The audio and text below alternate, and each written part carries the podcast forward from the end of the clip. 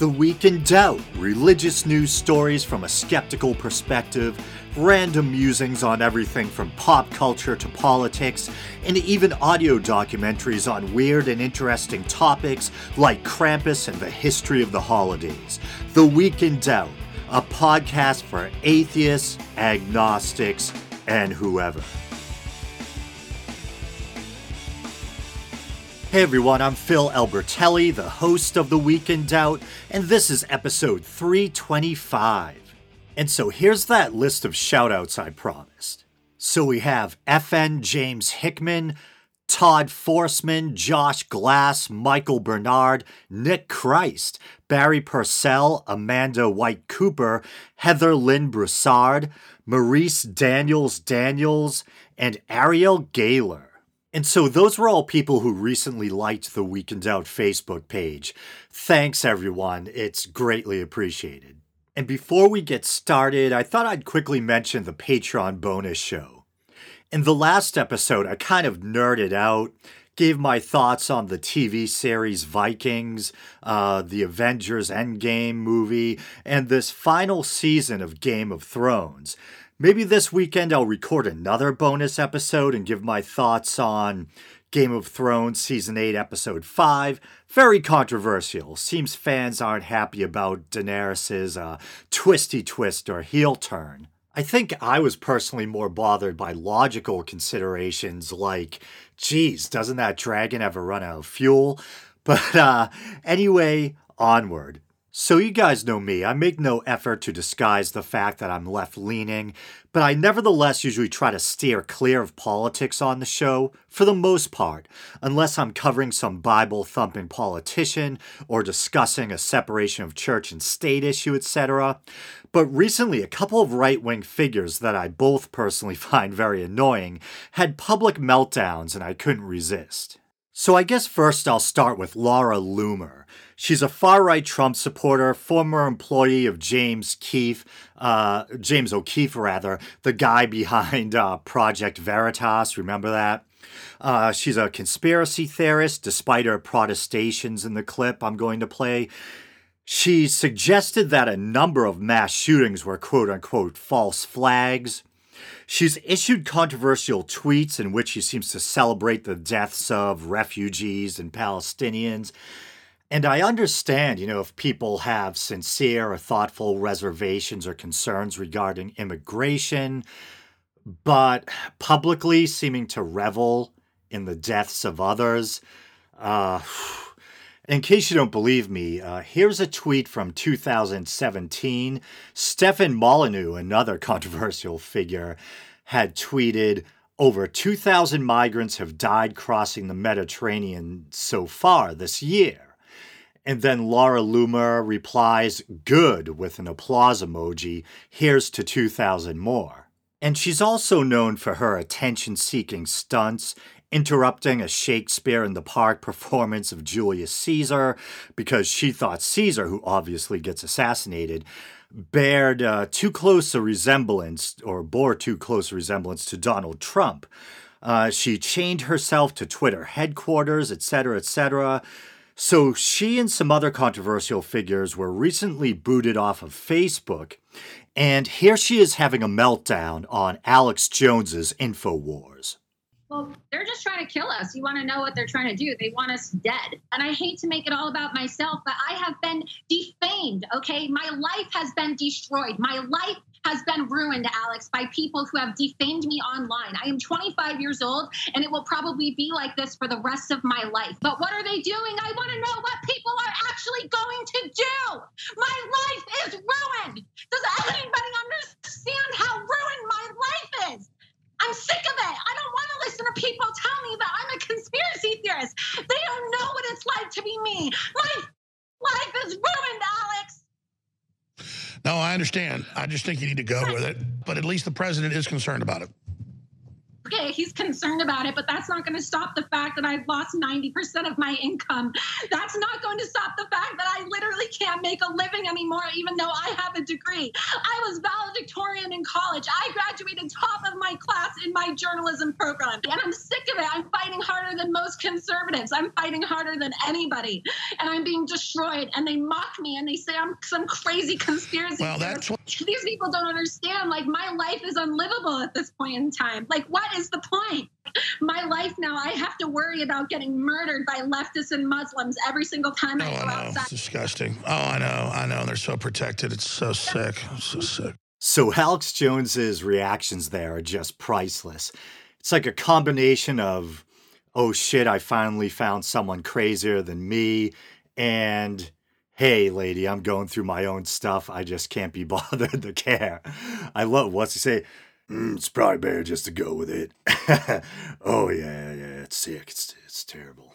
And I guess if I was going to try to appeal to uh, the better angels of my being, I might say, yeah, yeah. If, if I tried, I could kind of feel bad for her because she sounds like she's in real emotional distress. But this is, of course, really a bed of her own making. She's pretty much burnt all her social media bridges.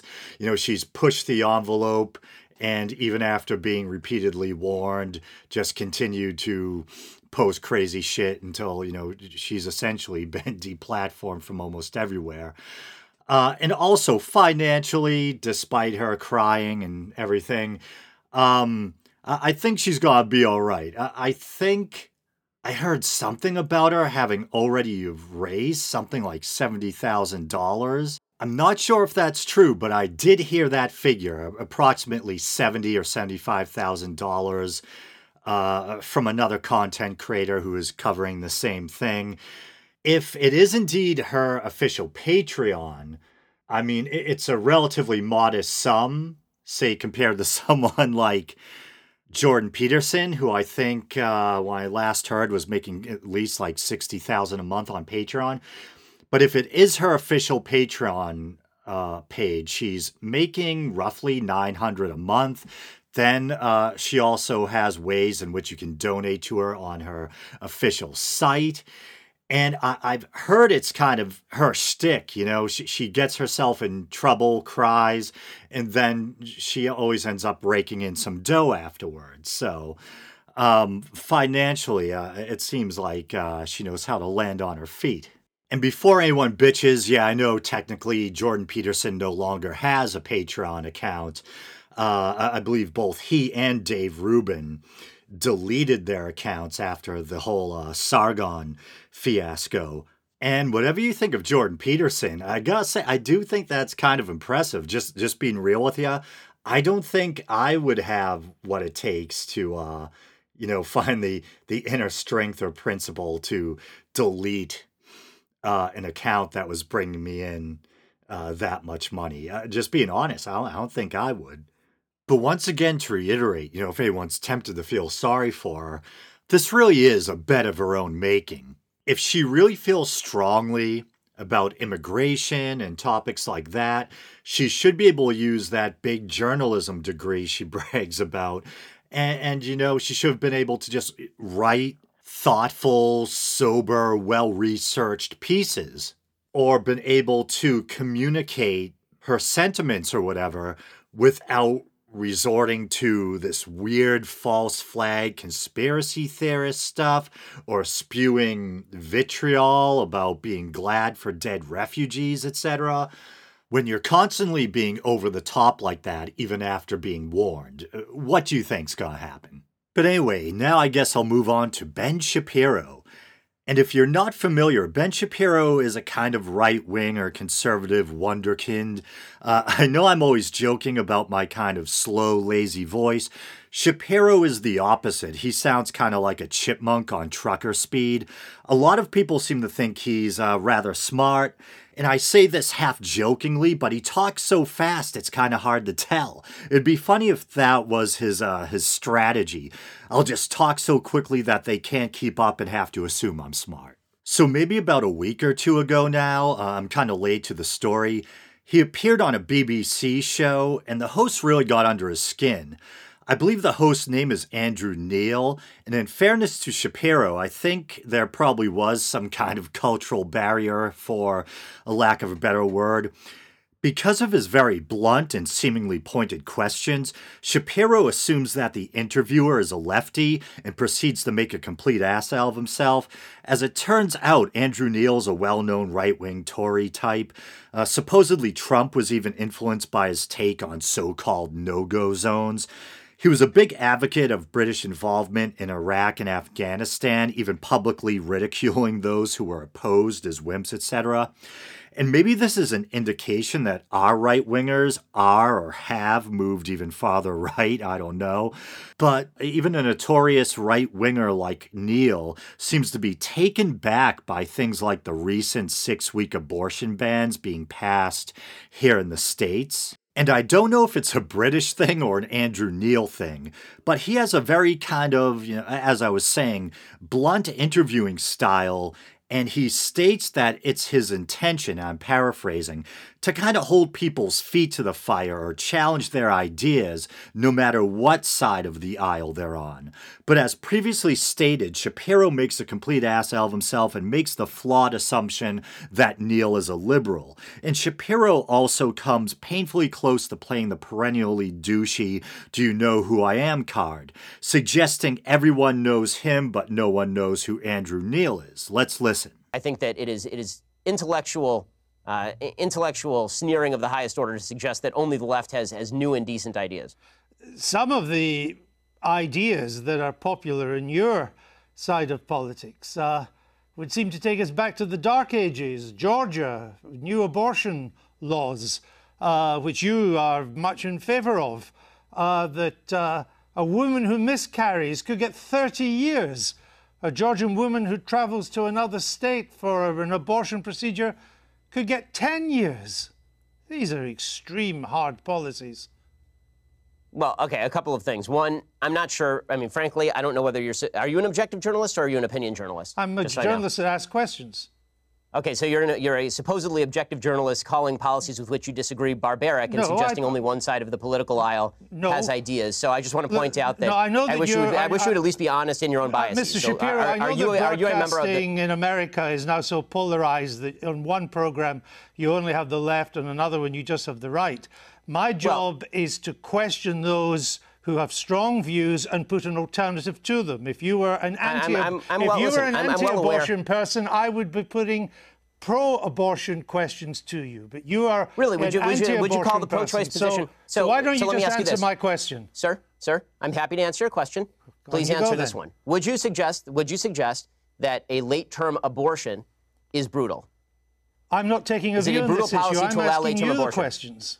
Sir, you just suggested that the pro life position is inherently brutal and terrible, so I'm asking you, as an objective journalist, would you ask the same question to a pro choice advocate by calling their I'm, position brutal and, terrible? What I'm asking you is that why is it that a bill banning abortions after a woman has been pregnant for six weeks is not a return to the dark ages? What's your answer? My answer is something called science. Human life exists at conception, it ought to be protected. Now, back to my question to you. You purport to be an objective journalist. BBC purports to be an objective down the middle network. It obviously is not. It never has been. And you, as a journalist, are proceeding to call one side of the political aisle ignorant, barbaric, and sending us back to the dark ages. Why don't you just say that you're on the left? Is uh, this so hard for you? Why can't you just be honest? Mr. Seriously, Shapiro, I, it's a serious question. Mr. Shapiro, if you only knew how ridiculous that statement is, you wouldn't have said it. So let's move on. Um, would you vote I for think Mr. it's pretty evident from your would own questions exactly Mr. what you are, sir. Trump now, you're a star of new media, of conservative new media. Uh, you and others on the left and the right, you position yourselves as supposed tellers of hard truths. But haven't you all just really coarsened public discourse in America and exacerbated its divisions? You know, it's kind of odd to be to be hearing about me coarsening public discourse when you call policies you disagree with brutal and bringing us back to the dark ages, sir. Uh, the point, I don't want to return to it, but the point was to put a position for you to reply to it. And I thought we covered that. that. That's. Uh, well, I, I, put some of the points too, because on your your, your characterization of issues is part of the problem in the well, coarsening of public debate. Well, maybe it's also part of your problem too, because we have from your YouTube videos Ben Shapiro destroys the abortion argument. Ben Shapiro destroys tran- transgenderism and abortion. Is that not a kind of coarse public discourse? Well, are those videos labeled by me? I have no idea. why are you picking out? Why are, why are, you? Why are you? I have a question. Why are you picking out random YouTube videos you, put up by people who are not me? Are you and then uh, attributing uh, the titles to me? Okay, so I just wanted to jump in to point out that there, uh, Ben Shapiro sounds all indignant or whatever, and numerous people have pointed out that if you do go to Ben Shapiro's YouTube channel, you can actually find uh, video titles like that Ben Shapiro destroys, blah, blah, blah. And some of those titles that Andrew Neil is rattling off may, in fact, a- actually be official, uh, the titles of official Ben Shapiro videos. And on that note, a, a video I was watching, one I'm going to play a clip from uh, uh eventually in a moment. Uh, kind of parodies that labeling style. It's entitled Ben Shapiro Gets Absolutely Destroyed by BBC. And I'm pretty sure they're not talking about British broadcasting. Um, to find out about the BBC they're talking about, you, you might have to take a, uh, a trip to Pornhub. Are you unhappy with the way they've been described? I think that people can describe me however they please. It's a free country, and I'm all in favor of a, public, of a public debate. If you watch the actual clips, they are generally civil conversations between me and somebody who disagrees with me. You say in your new book, uh, you suggest that America's largest struggle at the moment is, quote, the struggle for our national soul. We are so angry at each other right now. And I, I think that's true. I've just returned from the United States. But aren't you part of the problem with the way you go about your discourse, not the solution? I think we can all do better in our discourse, but the fact that I've reached out to so many people across the aisle to have conversations with them is pretty evident. The fact that I was willing to walk from a publication that was paying me money over principle is pretty evident. The fact that I've called out President Trump, a member of a party of which I am a member, repeatedly when I think that he has done things that are immoral, I think is decent evidence that I'm looking at least for a civil conversation. Well, you, as you say in your book, you say that there's quite a key phrase we are so angry at each other right now.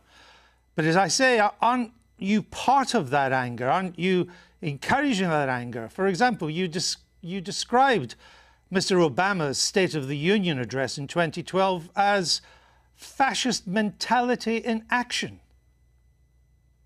Well, I think that if you are if you want to argue with the characterization, then we can talk about what exactly his State of the Union address said. Is it charged language in politics? Sure. The problem that I have is not with charged language in politics, which I'm generally in favor of. I like a robust public debate and a very loud and, and, and spirited public debate. I have no problem with that whatsoever. What I'm talking about is the assumption that people with whom we disagree politically are inherently of bad character or, in your words, want to bring us back to the dark ages. But uh, again, it was your description of the State of the Union address in 2012 as fascist.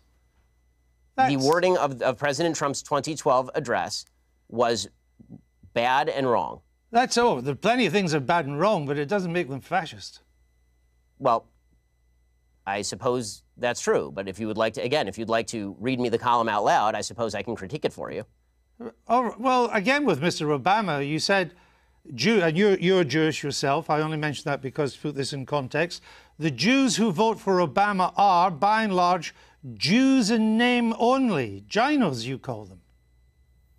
My statement was based on the fact that Jews in the United States, as an ethnic group, are largely irreligious, which is true by every single poll. Jews are the most irreligious group in the United States. As an Orthodox Jew who actually takes Judaism seriously, the point that I am making is that most Jews who are ethnically mm-hmm. Jewish are not religiously Jewish in any context. No, no, no. The point you were making is that Jews who vote for Obama are Jews in name only. I said, I said that yes, that is correct. That Jews who voted for Barack Obama, a progenitor of the Iran deal, a person who was cracking down on religious liberty, a person who spent much of his career as president of the United States attempting to deprive Israel of the necessities to defend itself. That, that people, Jews who voted for President Obama, by and large, cared about Judaism far less than they did about other priorities. Did you said they should Correct. turn their badge in as a Jew? Uh, yes, I believe that if you are a, I believe that if you are somebody who takes Judaism seriously, that comes along with ideological ideological commitment. I mean, I guess. Also, I'm just. I mean, I, mean, I, I, hope you're having fun. By the way, going through every old tweet that I've ever sent to try and do gotcha questions. But if you'd like to have a discussion about my general philosophy or things I've done in, say, I don't know, that was 2012. So It's now 2019. If you'd like to discuss something I've done in, say, like the past five years, why don't we do that? How about well, that? because your book is uh, a criticism of uh, how angry America is and how America has to do better. And I'm simply I have an entire list out, on my website, sir. Sir, I- on my list, I have an entire website of I, dumb, am bad simply things trying that to I've point said. out some of the things you, you've said that seem to me to help to stoke that anger. For example, you said Sure. Israelis like to build, Arabs like to bomb crap and live in open sewage. Well, as I say in an article entitled, "Here's a list of all the giant, bad, dumb things I've ever said." Was that, was list that includes, dumb? Yes, that's a dumb tweet, and not only, but it is also important to mention that the next few tweets clarify that that tweet is specifically referring to the Hamas leadership, which, by the way, a BBC I've, I've seen is relatively reticent to condemn. No, actually, it wasn't what you went on to do and say. Uh, you are correct about the slur on Arabs. It's not all Arabs that want to live in open sewage and blow things up. It's just Palestinians. You went on to say. No, it no, it's And- no. and It says the ones who take sides and then you against said Israel the in the Israel-Palestinian Arab conflict. population is rotten to the core. You went on to say, not Hamas. I say by- the Yeah, by Palestinian poll- uh, Arab population. I say that by poll numbers, they elected Hamas. They elected Hamas. They educate their children in school that Israel should be obliterated, sir. I guess. If you want to read, con- you know, honestly, uh, th- this is a giant waste of time in the sense that the entire interview is designed for you to shout slogans or old things that I've said at me. I don't see how this forwards the debate. You talk about you talk about undermining the public discourse. It seems to me that simply going through and finding lone things that sound bad out of context and then hitting them with and then hitting people with them is a way for you to make a quick buck on BBC off the fact that I'm popular and no one has ever heard of you. Uh, there are not many bucks to be made on the BBC, unlike American broadcasting, Mr. Shapiro. Uh, I get, the point You're I'm trying paid, to make seems. is that your words are hardly designed to produce the consensus and understanding that the book seems to want to produce. Uh, that's my point. That you write about, you know, Judeo-Christian culture and so on, but so much of what you've said in the past would seem to turn its back on Judeo-Christian culture. You're lecturing me on Judeo-Christian culture after you call the pro-life position barbaric? I, I just Really? asked you a question. And I asked you a question, you failed to answer a single one of mine. Frankly, I find this whole thing a waste of time. If you want to read the book and critique the book, why don't you read and critique the book? If you want to read, if you want to critique me, you can think whatever you want of me. Why don't you just frankly, try and I don't answer care. the I don't. I don't frankly give a damn what you You're- think of me since I've never heard of you. You and I've never heard of you until I briefed myself for this. But that's not the issue. You haven't. Then why the hell are you interviewing me, it's an it's an interesting book. But my point is, your book claims Well, that it'd be nice if you would quote it from time to time. Your book is well, actually, I've done so several times, and I'm about to do so again. If you would let me just finish the question, your book Uh, frankly, claims that this- uh, you know society Honestly- is turning honestly, its sir- back on Judeo-Christian values. Yeah, this is- what are those what, uh, values? considering what- what are the values it's turning its back on? I, I you know, I, I'm not inclined to continue an interview with a person as badly motivated as you as an interviewer. So I think we're done here. I appreciate your time. sir. All Thank right. you so Well, much. uh, thank you for your time and uh, for showing that anger is not part of American political discourse. Now, Mr. Shapiro, we'll say goodbye. Man, there were so many good moments there. Uh, I wish I could have responded at times while the clip was playing. I've experimented with doing that with a screen capture tool, but I don't know if it's because my computer lacks horsepower or if it's just the case that the software sucks. But my screen capture recordings are usually always laggy and riddled with glitches. Oh well. But I think my favorite moment was when Andrew Neil said something like, Mr. Shapiro, if you knew how absurd that comment was, you wouldn't have said it. Also, that kind of nuke at the end. Uh, thank you for demonstrating that anger is not a part of political discourse or whatever it was. Another beauty was when Ben Shapiro kind of snidely said that he believes in science. But okay, so this next little clip is from the Ben Shapiro absolutely destroyed by BBC video I was alluding to before.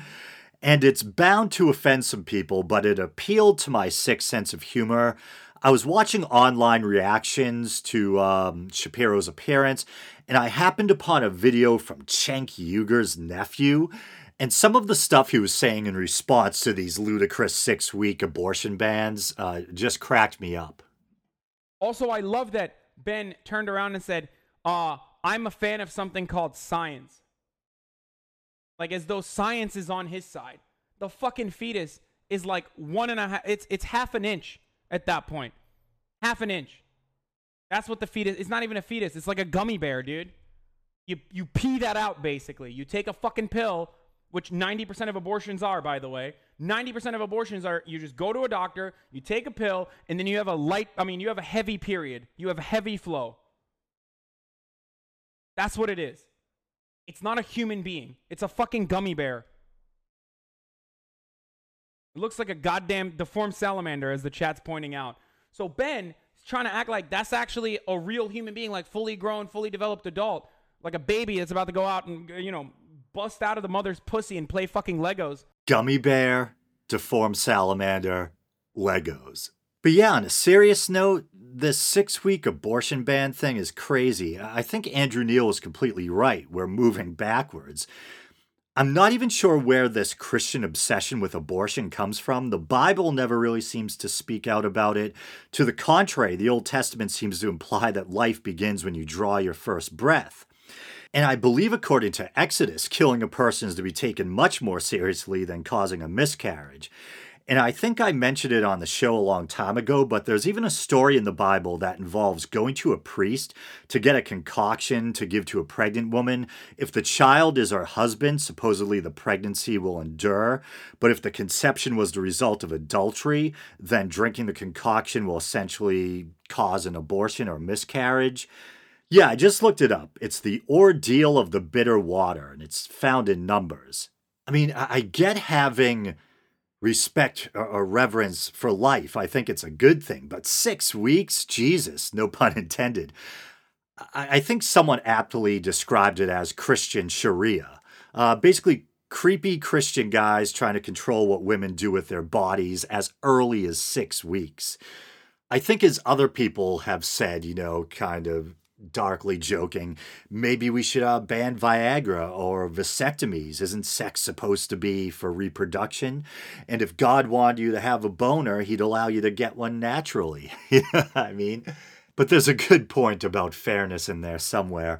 And uh, the whole thing's just crazy. And with that being said, I guess I'll call this episode a wrap. Thanks for listening, as always, everyone. Uh, you guys know the drill. Please like the Facebook page. You can follow the show on Twitter. You can check out the YouTube channel. Maybe you're doing that now. If you want to support the show monetarily, you can go to patreon.com slash the week in doubt, or you can make a one-time uh, donation via PayPal. To do that, you can use the PayPal widget at the bottom of the Podbean page. There's all that alliteration, or simply use philalbertelli at gmail.com. All right, brothers and sisters, until next time.